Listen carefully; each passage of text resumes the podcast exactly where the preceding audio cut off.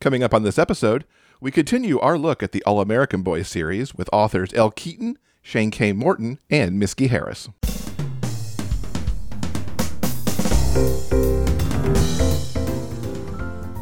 Welcome to episode 371 of the Big Gay Fiction Podcast, the show for avid readers and passionate fans of gay romance fiction. I'm Will, and with me, as always, is my co host and husband, Jeff. Hello, Rainbow Romance Reader. It is so great to have you back for another episode of the show. So, in case you haven't heard, Jeff and I started a little something called the Rainbow Romance Reader Report.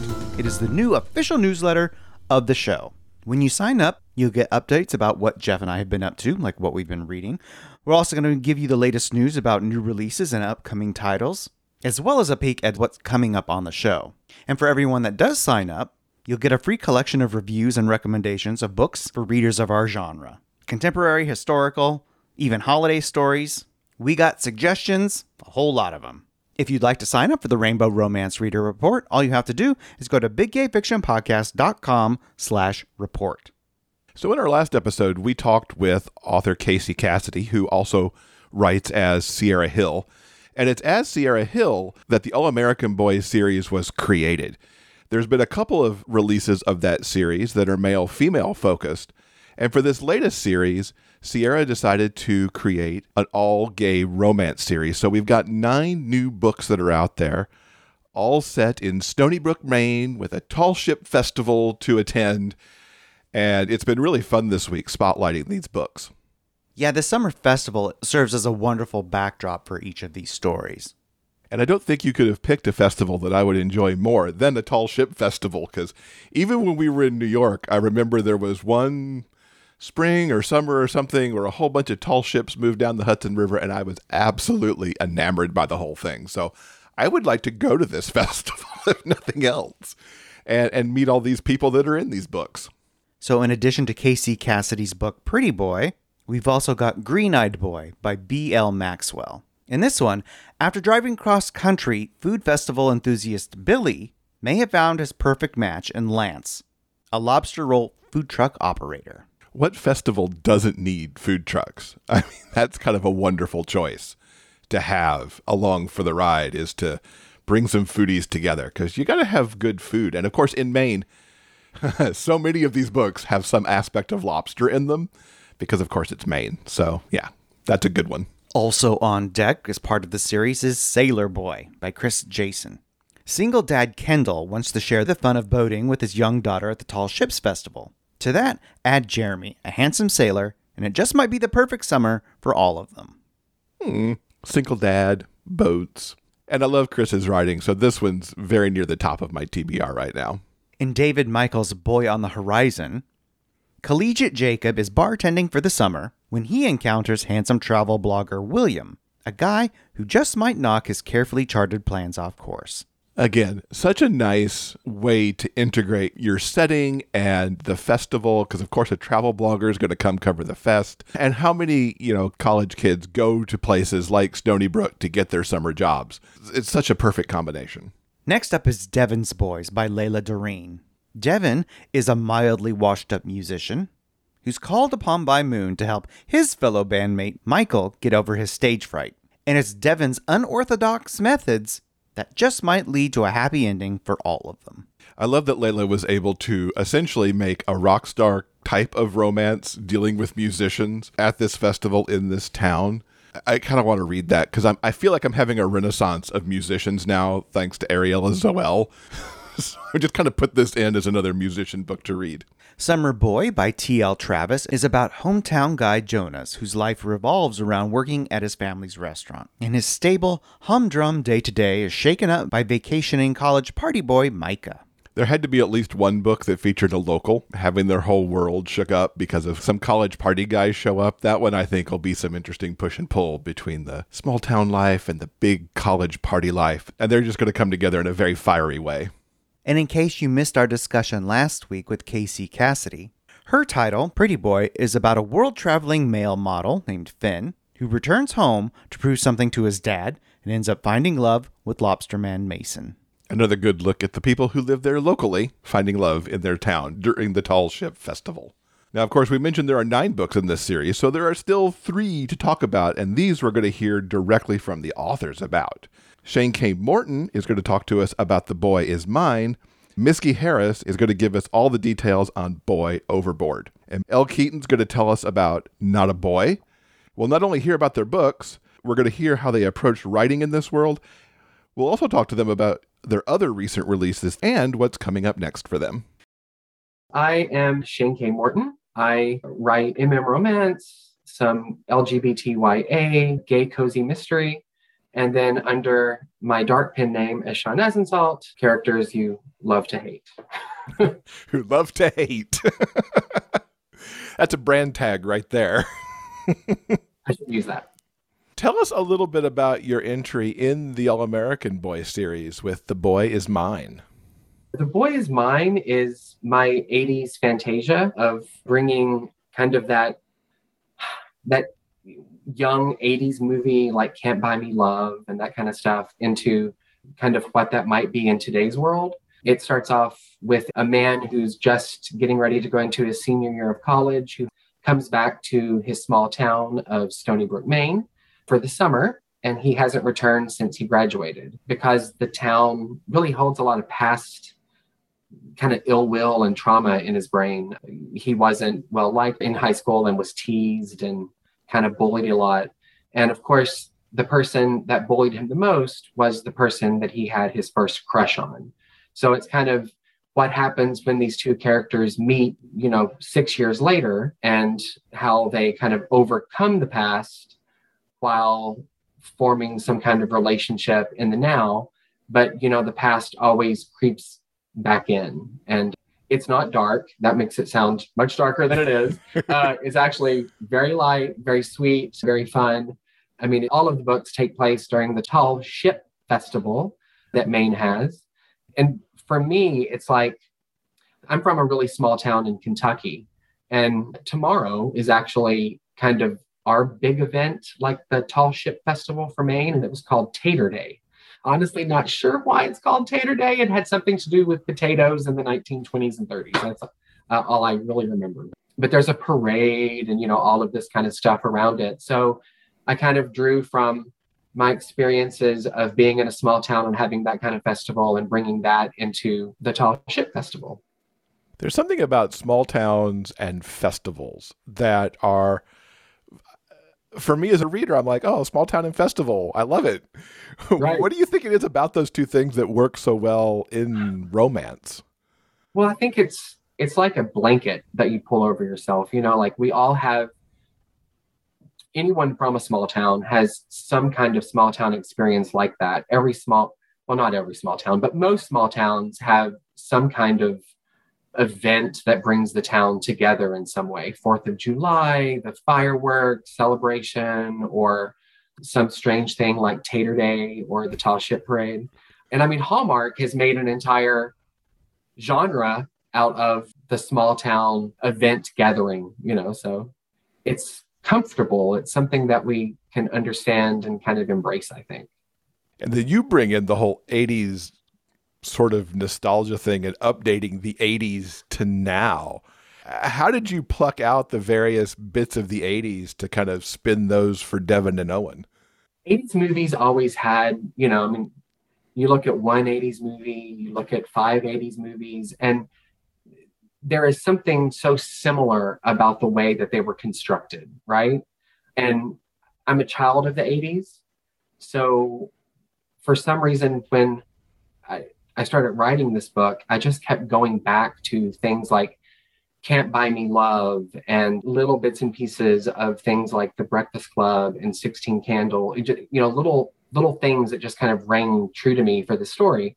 Can't Buy Me Love was actually, I think, the one that kind of hit me the hardest when I started writing this because I wanted there to be some kind of bet that set the two characters at odds, almost, you know, one unbeknownst that this was happening and the other one regretting the decision fairly quickly but caught in it and unable to escape it and how that was going to kind of bring back the past for these two characters because fool me once shame on you fool me twice shame on me right so mm-hmm. there's just some kind of the dialogue in 80s movies, the banter is always so much fun. And I love writing good banter.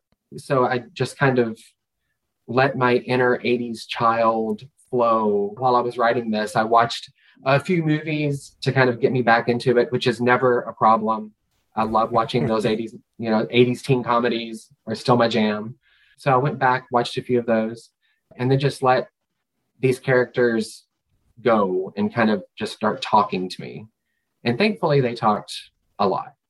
the banter in the book, I must say, I'm very happy with it. So it's lots of fun. My characters both have a very quick wit and they use it a lot. So, what was your favorite scene to write in The Boy Is Mine? There's the scene where Owen picks up Devon for a date. It's their second date. And Devon starts letting his guard down. And uh, it was really the banter scene as they drove on their way to the date that probably made me giggle the most while I was writing it because I, I just thought it was so funny from both characters' perspectives, trying to keep up with each other and then one up each other as they as they went along. That's that was probably my favorite scene. My second favorite scene, I don't want to give anything away, but it takes place on a softball field. A lot of 80s movies have that grand gesture, right? And The Boy Is Mine also has a couple different grand gestures that work on various levels of course, or don't work on various levels. And I will say that there is a grand gesture on a softball field that has also some very great banter in it as the two characters try to figure out how to move past or if they're going to be able to move past what has happened. So that was also a lot of fun to write. Very cool. Grand gestures, always one of my favorite parts of the book, just to see oh, what's yeah. going to be the grand thing that needs to happen to, you know, make the people come together. And yeah, and I love when they don't work like I love to kind of turn that and make the grand gesture almost be the worst thing that you could have done sometimes. You know, like I it, that just drives up turn, my angst level when that happens. it's a little angsty, but it's not very angsty, I mm-hmm. promise. Just a little bit of angst that creeps in. What excited you about being part of the All American Boy series? When they asked, well, I love the time. I love the name of the series. It, it I feel like that a lot of my romance books, I am writing about the all American boy to begin with, because that's my experience, right? So to when they asked me if I wanted to be a part of it, I I went back and looked and I thought the covers looked lovely and I loved the concept and the idea of this small town in Maine, a place I had never written about, but had enjoyed a couple different summers there. And then the Tall Ships Festival just I don't know, it just sounded so beautiful and this kind of large event that when you live in a small town, those kind of large events take over everything, right? So I just thought it sounded like a really fun project. And I didn't really realize what I was going to write for a while. I was busy with my cozy mysteries and getting those out. And, and then when I finally sat down and started really thinking about what it was I wanted to write for this, you know, these characters just kind of popped out of nowhere. And I felt like they fit really well in the concept of that all American boy. It's really great when the characters just go, here we are. yeah. And there's some other great authors that are a part of it. So very happy to be asked. Yeah, the lineup is pretty stellar. yeah. And it sounds like, you know, working with the small town and working with the Tall Ship Festival, I mean, that kind of played right into everything for you, being able to utilize those elements too. Yeah, I, have written a couple books that take place in larger cities. Mainly, those have been Sean Asensalt books, but Shane Morton writes mainly, which is myself, writes mainly small town books. Actually, I mean, pretty much every one of my series takes place in some kind of small town. Even though I've lived in large cities most of my life now, for some reason, I always want to go back and write about those small town experiences that I've had. I maybe I should go to therapy and figure out why. but that is what I'm kind of drawn to. So it felt like a natural fit. We should talk about also, you've had a couple other releases this spring. Yeah. There's a summer called Desire, which is the third book in your Bluegrass Boys series. Tell us a little bit about that series and this new installment that you've got. So I'm from Kentucky, which is the bluegrass state. So they're not autobiographical in any way, right? But uh, I write what I know and what I have had some, I mean, every character I write has some form of me in it. It just is my process and the way that I function as a writer. There is always a part of me in at least the main character of, of the books. And I started thinking about my college experiences in a small Kentucky, fairly liberal town, fairly not liberal town, but you know, for Kentucky at the time in the 80s, it was a fairly liberal town. And I started thinking about those experiences. And the first book that I wrote was The Trouble with Off Campus Housing, which took place, I mean, I pretty much just set it at my college. And then a couple years later, I wrote Adorkable, which also took place at that same school. And the Bluegrass Boys just kind of sprouted out of that. And it's uh, a lot of jock, geek, country boy romance, all of the fun tropes for romance, of course, that pop in in and out of the books. But I really like to explore that discovering your identity in college, right? And how that can alter and change you, your perception of the other people around you, you know, how that helps you grow into the person that you become. And in the 80s for me, well, 80s and early 90s, I came out of the closet in college, and pretty much every person that I knew that wound up being LGBT came out of the closet in college. And I started thinking about watching them grow and how they all, you know, we all changed and became bloomed into someone new. And so that's kind of the impetus of why I started writing Bluegrass Boys. And then it really is just a lot of fun, sweet romance coming out of the closet and discovering that first love. The last book in the Bluegrass Boys series was a serial that I wrote for my newsletter in 2021. The last installment came out beginning of December, and I put it all together. Of course, wound up adding about 10,000 words to it.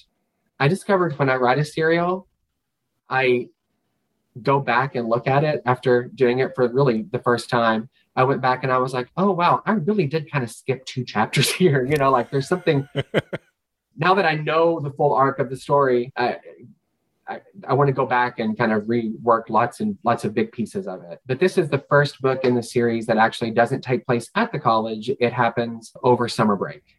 And yeah, and it's really, really high heat. All the Bluegrass Boys books are are, are pretty steamy, which is not always normal for me, but yeah.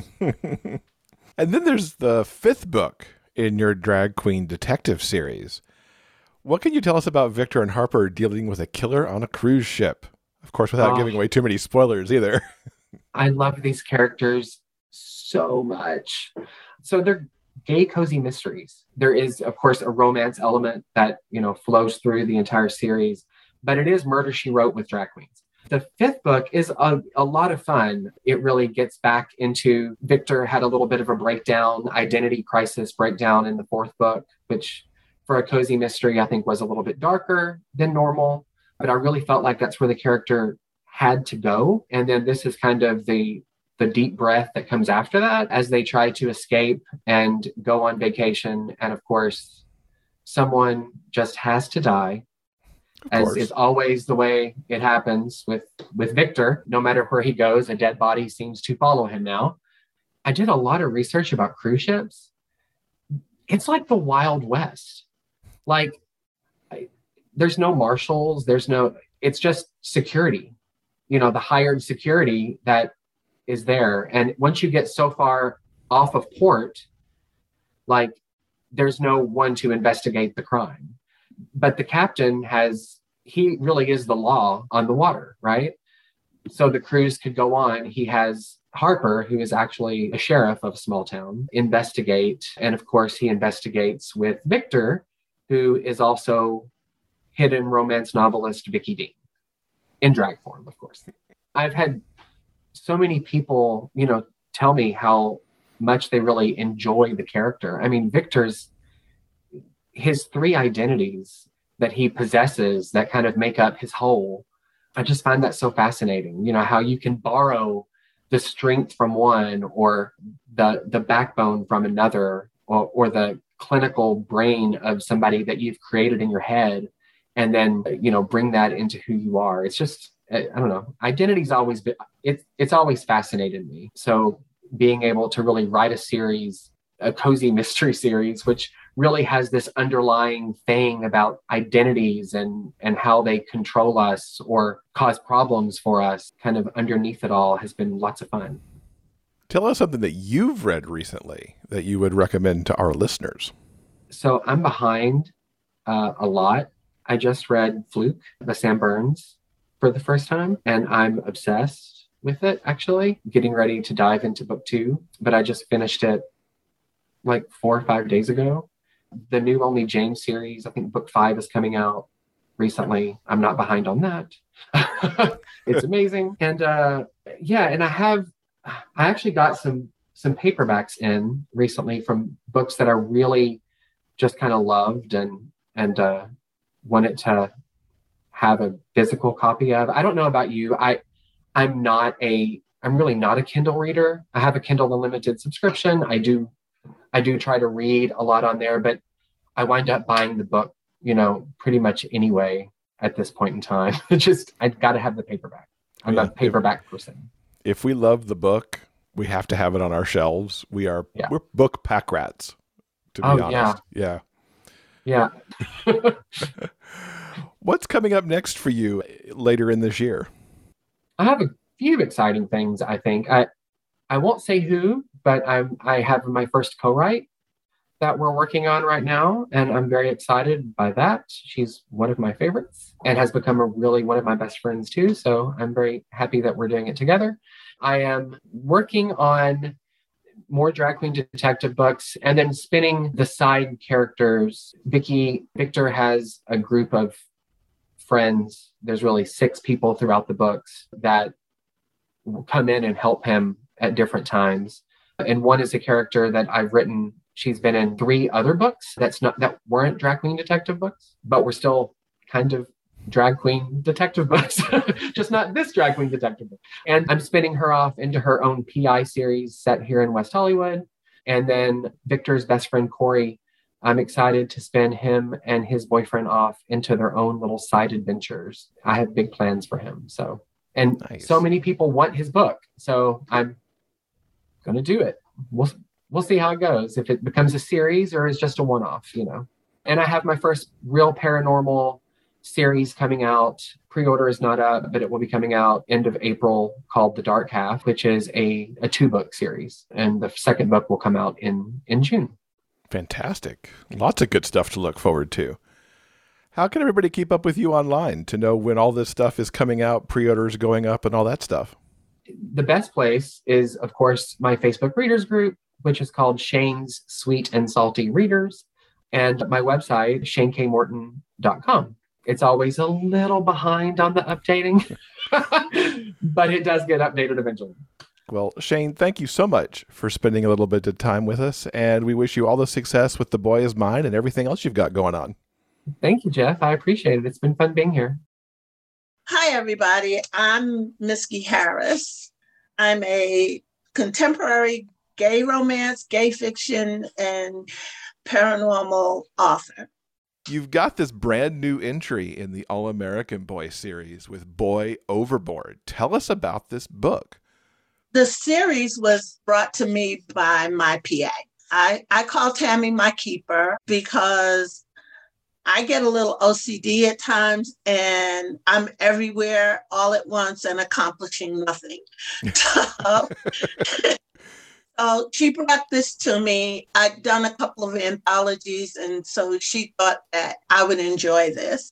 I didn't, I didn't. I'm a pantser. I write a basic plot, but then I let my characters tell the story. And that takes a little more time, but I was really intrigued by this idea. And I really did want to do a same world series. And it was in Maine, where I actually have a gay male friend who lives there, and I could get my mandatory research in. I like to write stories that have an element of redemption. I'm seeing that as a pattern in my writing. I like for the, the the little guy to win. And one of the things I noticed when I came into this business was that all the men on the covers were blonde haired, blue eyed, and you know, robust chested and so forth. So my books are interracial and sponsor men of color. Anyway, I have a strong heart for people who have been insulted, abused, or otherwise misused because they're male and gay. I'm not saying it doesn't happen to women, but you write what you know. And my biggest exposure to this started when I was in the military. So I've stuck along those lines. Mm-hmm. Rico is a millennial. And the millennial theme song is graduate college, buy a million dollar house, an expensive foreign car, and run the world. The reality of that, not so much. And so you know, millennials become kind of a cuss word. Oh, you know, he's a millennial. So I substituted the word brat. That's what Rico is. He's a 25 year old millennial brat, but he also has an overbearing father. It's not that his parents don't love him and they know he's gay, but somewhere in his father's heart, this is all something that he needs to outgrow. So in rebellion, Rico takes off and heads out into the world. Because of circumstances, he winds up in this little town called Stony Brook. And if you can imagine a rich kid with suddenly no money in a one horse town. it takes some adjustment. Oh. My second main character is Braxton. And by contrast, Braxton's 30. He's had to work for everything. unlike Rico, nothing was given to him. And he's now the successful owner of a fine dining restaurant in Stony Brook. There are a couple of places in Stony Brook that are such that people vacation there just these experiences. And Les Maisons Boulaya is one of those experiences. I like enemies to lovers because it doesn't mean that they have to be two guys who were in a fist fight. They can just be two men with different ideologies. So I, I tend to buck the grain of the typical MM story, but if I don't, why read Miski's book? And in this series, there are nine other authors that you can read. So I am hoping, actually, I'm sure, because I've conversed with a couple of them, that I gave the series a different approach. Yeah, there's definitely a couple of authors. I think you're one of them. I think Elle Keaton is one of them with how mm-hmm. she did the age gap and it's nice to see the different approaches because then there's a little something for everybody in the series. And you know, the thing is, is that mine isn't as much of an age gap as it is a level of maturity, because five years isn't a lot. You know, Rico's 25 and Braxton is 30. But speaking of Elle, I I've got to give her props because as I was struggling with the geography of this world. I needed some things and I contacted Elle and she just about poured the manuscript out to me. Which, when you're busy writing your own story, to stop and take time with another author. So our characters interact. She has a young sommelier intern named Ben, and Ben and Rico become friends Rico winds up staying at the Stony Brook Inn, which is Elle's creation. So our stories actually have some intertwining in that way. And I'll forever be grateful to her for that. So in Boy Overboard, you'll actually see a reaction to Ben's story. I love that when that happens in shared universes, how the characters cross between the books and, and everything. And I really love the setup here where everybody's in the same town. You've also got the Tall Ship Festival. How does that play into your story? It's actually the catalyst for a lot of Rico's growth. Because of the festival, the, the local merchants have to create sort of a vendor area so that people who are just there for the festival aren't tearing up the town. Braxton, at the same time, uses that opportunity to build an extension of his restaurant. So there's opportunities for Rico to grow into the town because of the festival and make friends and become part, not just the festival itself, but the heartbeat of the town.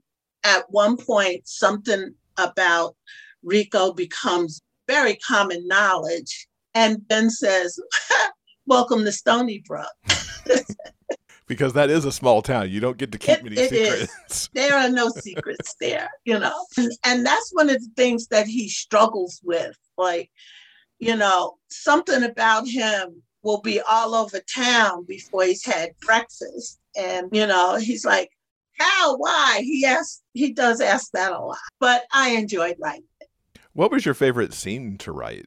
Ooh, I have a couple, but there's the the one scene that I actually posted on Facebook that I actually cried through was my favorite, but that's also I can't tell that one because it, it's sort of a point of the story and it'll ruin it for everybody. Yeah, we definitely don't Uh, want spoilers. So when readers get to the scene where they're going to cry, they'll know that's the one.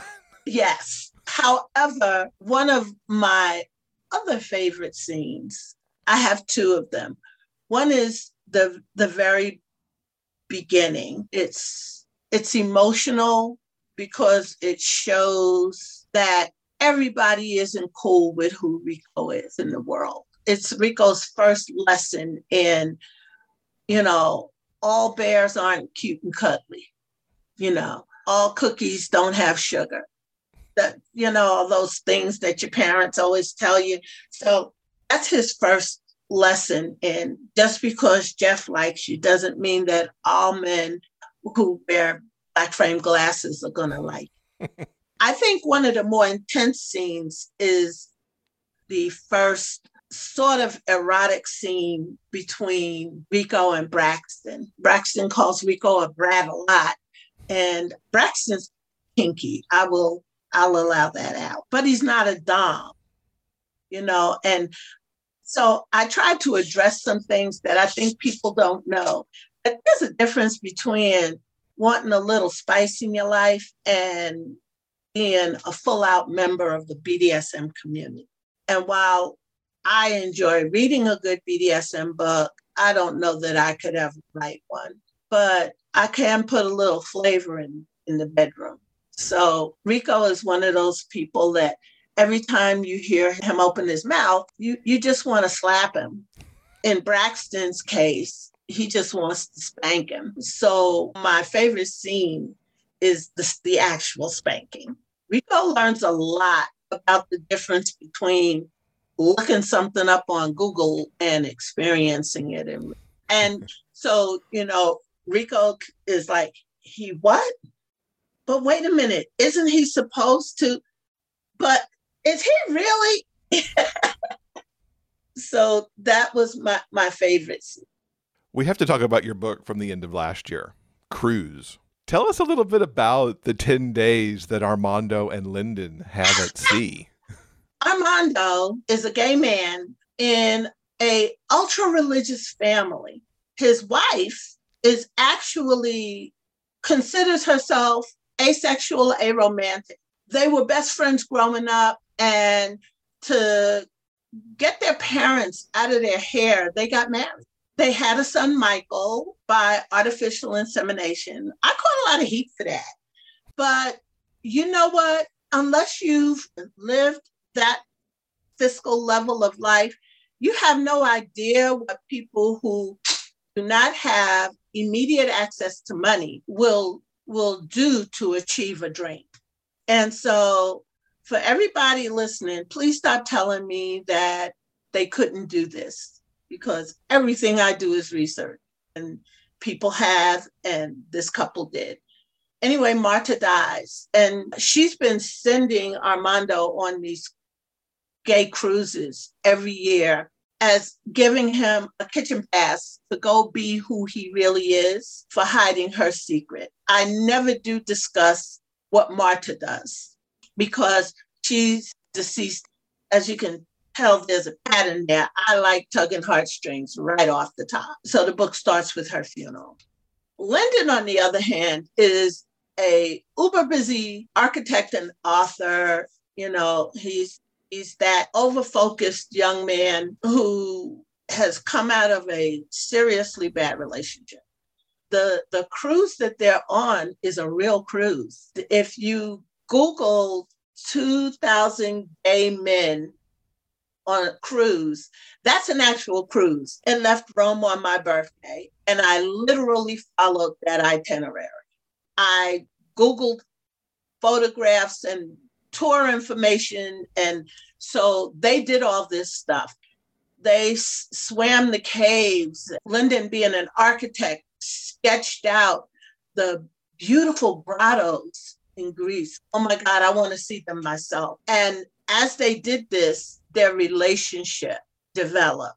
They went to Pompeii and, and walked through those ruins. There's a stalker involved, and that's all I'll say about that. They have a friend of Armando's named Danny, who can be a little bit of a cock blocker. Danny was such a pain in the ass, sometimes you just wanted to slap him. But remember what I said I love redemption, and there's a reason behind Danny. But that's not where the story ends. They get home. Armando has a face off with his family, and Lyndon has a face off with his past that really could have gone badly, but Lyndon's got a gun toting mama. See, now I Um, just want to read this book all the more. It's going to have to move up my TBR because you've given me so much more here than the blurb even has.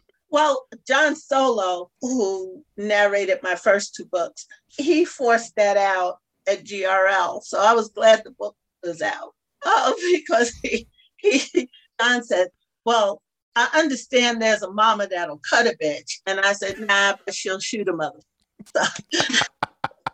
I love John. John is amazing.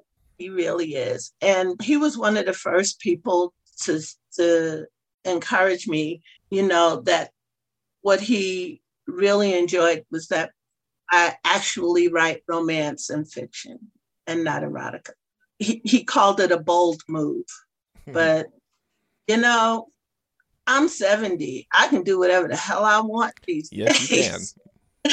And I have the good fortune of not having to write for the rent. So Spinning to something else. What is something that you've read recently that you would want our listeners to have a read at? actually, Will has a new book coming out. It's called The Return. It's paranormal and it's just right up my alley. Yeah, You Parker know. Williams, right? Yes. And the book releases on the day that we do this podcast. So the, the 14th of April. So happy birthday, Parker. I love you. He's another person who writes contemporary with an edge. And he's he's one of those you can't put it down authors. And I believe that if if people pick up the return, that's what's gonna happen. I mean, seriously, I'm doing the final edits on Boy Overboard, and every night when I put that to bed, I, I was in my copy, reading myself to sleep. That's all I can say because, again, this is release day. You know, the blurb speaks for itself.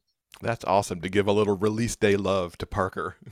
And what's coming up next for you now that Boy Overboard's out? What more do we have to look forward to this year? Well, first, I'm going to drink a lot of wine. I've got a couple of book signings coming up. The end of this month, I'm actually doing Authors and Dancers Against Cancer in Ohio and Romanticon in July.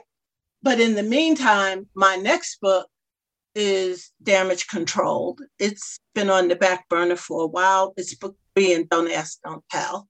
But there are two young men in my prior stories. One is Teddy, who everybody falls in love with. Teddy's a social worker who's also a drag. And the other is a young veteran who was in collateral damage. And because of the way the VA rates you, which isn't necessarily in line with the rating you got from the military when you're discharged. He has some PTSD issues, but his biggest issue is seizures. And that doesn't qualify him to receive a support animal 100 paid for. The military uses dogs, and almost every one of my stories has a an animal of some kind in it. I, I love animals. This particular dog is a Portuguese water dog named River. So, as in the romance, I'm going to bring Teddy and I've tentatively named him David together. But it's primarily going to be my airman story of, again, rebirth, rebuilding, and redemption, because that's what the Don't Ask, Don't Tell series is about coming out of the military damaged and being able to rebuild yourself, rebuild your life, and find love. Exciting that you're getting to continue that series. Yeah. Something to look forward to there.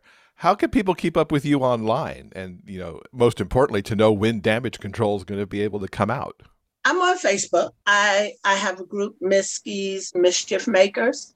I keep it simple. My Facebook pages, personal pages, just Miski Harris. Same for Instagram and Twitter, which Tammy keeps up. I do have a web page and it's www.miskiharris.com. I keep it simple.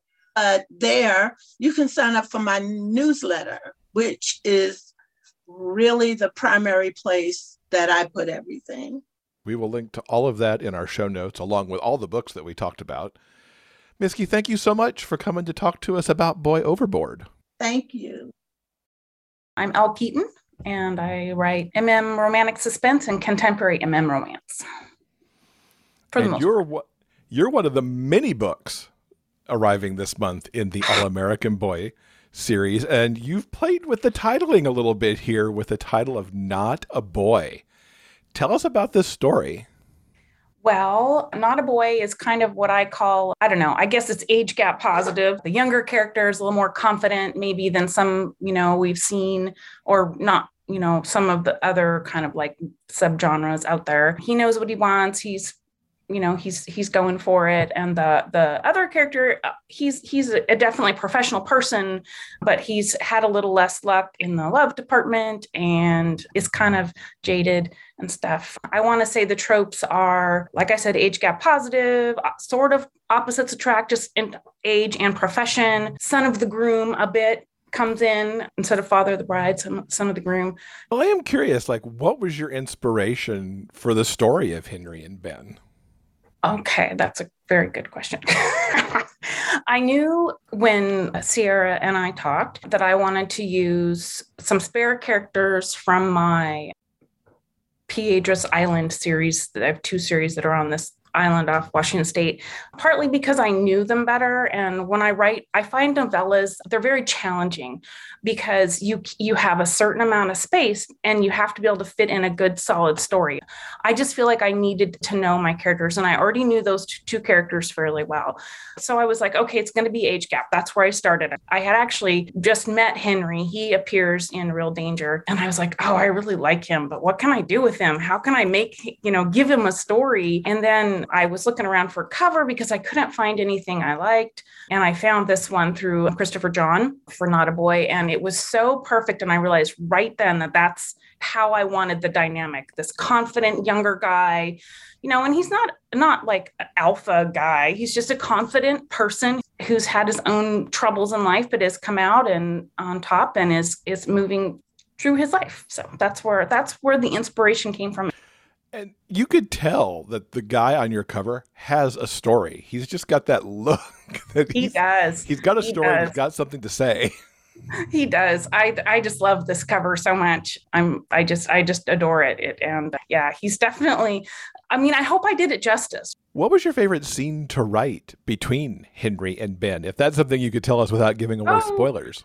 Ooh, that's such a good question. So I really had fun coming up with their first meeting, the first time that they saw each other, which is not going to give anything away because you all, I mean, the back of the book says that they kind of run into each other, but but I wanted didn't want it to make this make it a kind of like wham bam thank you man meetup. I wanted it to be more like, oh, they tried a little bit to get to know each other. uh, so so that was fun and i had fun kind of their back and forth banter with that. And another scene i really enjoyed writing was later in the book at, at the wedding and i think readers will know that one. It's not between them though. It's between henry and another character but i don't want to give too much away. No, we don't want spoilers. tell us a little bit more about the series that this is connected to. it's a shared world, but the only thing that we had to do was, as each individual author was, we had to somehow either mention or be in Stony Brook, Maine, where the tall ship fest. There's a and Stony Brook is not real, but there is a tall ship festival in Maine. So that's kind of everybody did it a little bit differently. We did kind of try and share some things that we made up, like I have an inn in mine and a, sh- little shop that only appears very briefly, but but someone else, you know, I wrote it down on the spreadsheet that we shared, and so there that'll show up in another book. And I do know, I know, I don't want to give away the ending, but I know that there's lots of mentions of pirates. I looked through the real Tall Ship Festival, and they dress up. They have like dress up like a pirate day and stuff. So that's kind of how we did it. I'm I'm do know personally a few of the authors, so I was able to kind of like you know, pick their brains a little bit when they were writing. But I, I think it's going to be fun. I, I, I don't know everybody's story, so I'm, I'm excited, just as excited for you as you to read them. That's always what's exciting when you've got these shared universes like All American Boy, where like see how they connect and then how they're separated and how everybody kind of plays with what's going on in there. How many parameters did you get to create your story other than you were kind of setting in the same spot? Well, none, none really. I think there's all different, all different, you know, MM, but all genres could be there and you know could be represented really this tall ship festival mentioning is the most important thing and novella length so not really anything over like 45 i don't think any of them are over that i think they're mostly right around 40 and mine's just around 32 so that was really it What kind of drew you into wanting to be part of this collection? I've always wanted to write in like a, a shared world. And, you know, I've definitely kind of put my interest out there. Uh, funny story is I did apply to be part of the one that Sarina Bowen did a while Mhm. back. Yeah, Vino And- and Veritas. Yeah. Okay. So this, so I don't watch TV. I do not watch TV. I swear to you, hardly ever. And if I do, I'm watching a crime show. So I sent in my little thing and I spent a lot of time on it, which is fine. And then I was told no, which was also fine because I know a lot of people applied and I wasn't really concerned about that. But then, like two months later, I was watching Schitt's Creek and it's, I basically wrote the same plot line as the one where he sneaks into the cabin. I mean, like it was scary. I'm looking at this going, oh my gosh, they think I didn't know, or that they also I was I was horribly embarrassed, but also it was it was pure chance. So it was funny anyway. Anyway, so I was really excited to be able to be part of this, you know, the shared world. A lot of it is because you know we all all of us come from different places in the in the indie author writing world and i love to be able to get my books out to other people who may just have looked at my books before and been like oh i don't think i want to read that but the, now maybe because I brought in some of my characters and they'll they'll be drawn to my stuff. And maybe my readers who come in for not a boy will be like oh my gosh i really want to pick up this casey cassidy or this layla dorine. That's my part of it. It's like share the love. Which is the great thing about shared universe. I know i've read my share of shared universe and all of a sudden it's like you're moving along like well i don't know this author. Let me read it. it's like oh now i need more from this author because yeah they're awesome. Now we do have to mention that just a week after not a boy comes out you've got Real Risk coming out, which is the third book in the West Coast Forensic series. Yes. Tell us a little bit about that book and the West Coast Forensic series. So let's see. Let's start with about the series a little bit. So the series is a spin-off series of my three book same couple series that's called Veiled Intentions. And the two main characters in Real Trouble actually first we first meet them in my original series called Shielded Hearts, and I had never written their these the, these guys' story. And I had people writing me about it and writing me about it, writing. But I'm sure you know, as yourself, like sometimes it's just not the right time for that story. It just wasn't. Writing a three same couple series was very hard for me. I loved doing it, but it was a, it was hard although I did learn how to write longer. And so that was something I definitely learned from doing that so anyway, I was like, oh, I want to do more in this universe, but I don't, I don't want to keep writing. I love these guys, but I'm done with them. I'm tired of being in their pocket. So I was like, okay, it's time for Danny and Soren's story. And so that's how, that's how, and I brought them to um, the island and that's how it got started. And so Real Risk is, so is a character, one of the characters have been around both of them really but the the man on the front who's devin he's he's been in since the very beginning of veiled intentions. You almost see him on the very first page. I can't remember it's the first page but it's close. Uh, and he's a firefighter um, the only paid firefighter on the island because most of these little places and, and, for real only have volunteer firefighters. So yeah. I, there's usually just one paid paid person. So he's the firefighter. And then of course, I have my West Coast, forensics guys who who I'm having slowly move up to the island because I'm tired of flying them back and forth, and right? And uh, so Kimball is the other character, and he's in his late 50s. He was an ATF agent. He opened his own business with another character that we see off and on. And that's how they meet. Kimball comes up to the island to help investigate a series of fires. There's a lot of fire, a lot of fire on my island. Uh, so Don't burn the island down. after this. I know, right? so that's how they meet, and they kind of dance around each other for a while. They're not necessarily looking for a relationship with each other, for sure, right? And so, so basically, fires happening again, and it's arson, which is a really hard thing to investigate. Actually, I did a lot of my own research writing this book about arsonists and the psychology behind arson, the kind that's not for money, which is mostly what arson is. And even that is very hard to investigate and identify. That is how they meet and how they get together. And, it, and it's a longer story. It's a slow, slow, slow burn story just because of who they are and, and how the story played out. And I, I really had a fun writing it. These guys were made me laugh a lot and it's like suspense right? So that's really not the point but they did make me laugh so. Well you need those tension breakers too yeah in those yeah. suspense books whether it's humor or just the moment where they get to you know have a moment to themselves or whatever that is it's right. that, like that, the, the one character oh, yeah. Like so devin the character on the front he's he's more i don't want to say laid back but he definitely has a worldview that's just like whatever happens happens and you know, I don't, he doesn't spend a lot of time worrying about uh, stuff. And then the other guy is like, he's always dating inappropriate, way too, like, even not even just like years too young, but just just emotionally too young of men, right? And so that's a kind of a point in the that's they they get a lot of mileage out of that, teasing back and forth and stuff. So oh, that's fun. It is. It was really fun to write. I I have a few more pages of edits to do, but I'm super excited.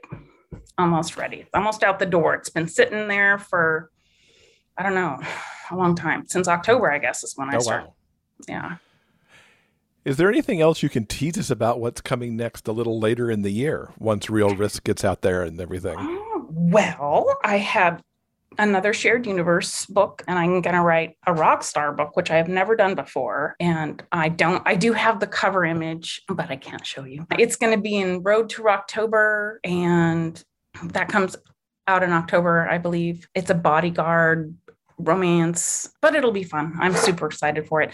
And then in sept- late september i'll have real hazard which is the one after real risk. So this is like you heard it first it's a gay for you, single dad, demisexual trope, and it's Foster. So if anybody that knows my stuff, it's Foster and then Dutch, who's who's a cook on the island and has this little girl named Hazel, which is kind of where I got Hazard from, but also there's other stuff that happens because there's always somebody, you know, something happens and I don't want to give it away, but that's who it's coming. And I'm really excited. I've been I've had these two simmering since like like I look, I'm trying to think like mid December, I came up with this and I'm like, but I have to write real risk first.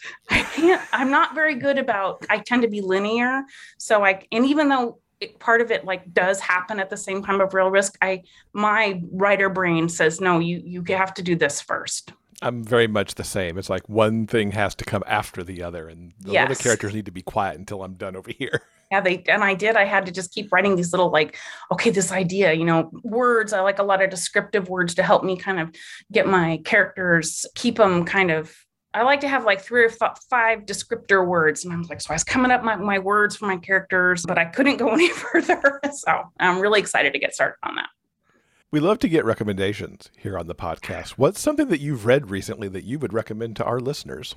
Well, let me tell you, I was on vacation last month for 11 blessed days out of my house, and I binged all of Jackie North's Farthingdale Ranch series. At Oh, that point, there were only four out, and or and I believe that five came out at the very my last day of my trip, and six came out yesterday. So I have not had time to read six yet, but they're really good. They're really good. There's a great sense of place, like the the, the actual ranch and the surroundings are character in the book, and I really enjoyed the different pairings. It was fun. That's excellent. And how can people keep up with you online to find out, you know, everything about Not a Boy, about Real Risk, and everything else coming up?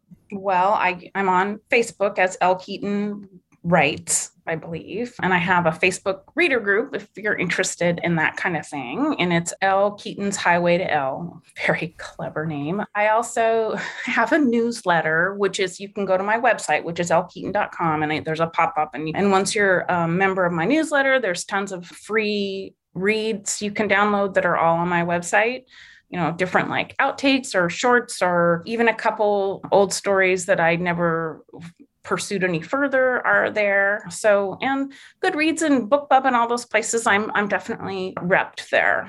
We will link to all of these things in our show notes so people can easily find them. Thank you so much for coming and talking to us a little bit about Not a Boy and Real Risk. Oh, thank you for having me. This episode's transcript has been brought to you by our community on Patreon. If you'd like to read the conversation for yourself, simply head on over to the show notes page for this episode at biggayfictionpodcast.com. The show notes page has links to everything that we've talked about in this episode. And thanks so much to Elle, Shane, and Miski for talking to us about their All American Boy books. There's definitely something in this series for everybody. And with the novella length, it's a perfect way to spend perhaps a lot of time this spring and summer in Maine. Can't you just imagine this being like a series of films for, like, I don't know, Hallmark Channel or Netflix if you want to go a little steamier with it? You could just come, shoot in the small town setting for a few weeks, and have nine amazing stories to just. It makes such a good movie series. I am here for it. All right, I think that's going to do it for this episode. Coming up on Monday in episode 372, author Kosoko Jackson joins us to talk about his rom com, I'm So Not Over You. And of course, that book is our spring Big Gay Fiction Book Club selection. But in addition to talking about I'm So Not Over You, we're also going to find out about his recent young adult thriller, Survive the Dome. On behalf of Jeff and myself, we want to thank you so much for listening, and we hope that you'll join us again soon for more discussions about the kind of stories that we all love the big gay fiction kind. Until then, keep turning those pages and keep reading. Big Gay Fiction Podcast is part of the Frolic Podcast Network. Find more shows you'll love at frolic.media slash podcasts. Production assistance by Tyson Greenan. Original theme music by Daryl Banner.